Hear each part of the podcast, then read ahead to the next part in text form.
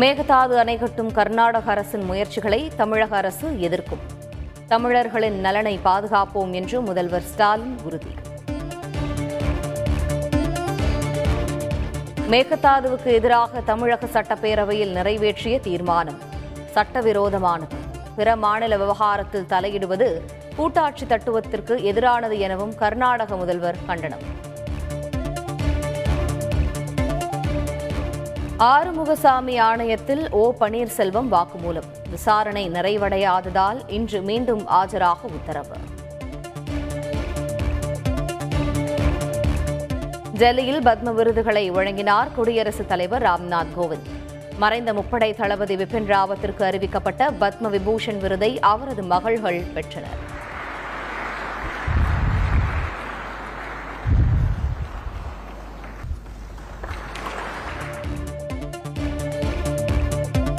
அரசின் ஏனைய சேமிப்பு திட்டங்களை விட தொழிலாளர் வருங்கால வைப்பு நிதிக்கான வட்டி அதிகம்.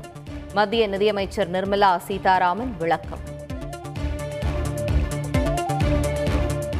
உத்தரகாண்ட் மாநிலத்தில் பாஜக சார்பில் புஷ்கர் சிங் முதல்வராக தேர்வு. பாஜக புதிய எம்எல்ஏக்கள் கூட்டத்தில் முடிவு.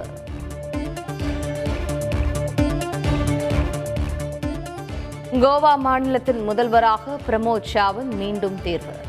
பாஜக எம்எல்ஏக்கள் கூட்டத்திற்கு பிறகு மத்திய அமைச்சர் நரேந்திர சிங் தோமர் தகவல். தாலிக்கு தங்கம் வழங்கும் திருமண உதவி திட்டம் மாற்றியமைக்கப்பட்டது குறித்து முதலமைச்சர் ஸ்டாலின் விளக்கம். உயர்கல்வி உறுதி திட்டத்தின் மூலம் ஆறு லட்சம் பேர் பயனடைய உள்ளதாகவும் தகவல். திருமண உதவி திட்டத்திற்கான விண்ணப்பங்களில் இருபத்தி நான்கு புள்ளி ஐந்து சதவீதம் மட்டுமே தகுதியாக இருப்பது கண்டறியப்பட்டுள்ளது. சட்டப்பேரவையில் நிதியமைச்சர் பழனிவேல் தியாகராஜன் தகவல். ஜெயலலிதா கொண்டு வந்தது என்பதால் தாலிக்கு தங்கம் திட்டத்தை மாற்றியமைத்துள்ளனர். அதிமுக முன்னாள் அமைச்சர்கள் குற்றச்சாட்டு. தடை செய்யப்பட்ட பிளாஸ்டிக் பொருட்கள் பயன்படுத்துவதை நிறுத்தாத கடைகளுக்கு சீல். சென்னை உயர்நீதிமன்றத்தில் தமிழக அரசு தகவல். சென்னையில் முப்பதுக்கும் மேற்பட்ட பெண்களை ஏமாற்றியவர் கைது. மாடலிங் ஆசை காட்டி பெண்களை பலாத்காரம் செய்தவரிடம் தீவிர விசாரணை.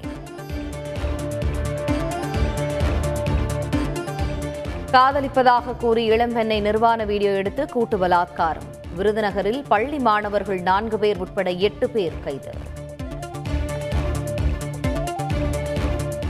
இலங்கையில் எரிபொருள் வாங்க வரிசையில் நின்ற இரண்டு பேர் உயிரிழப்பு.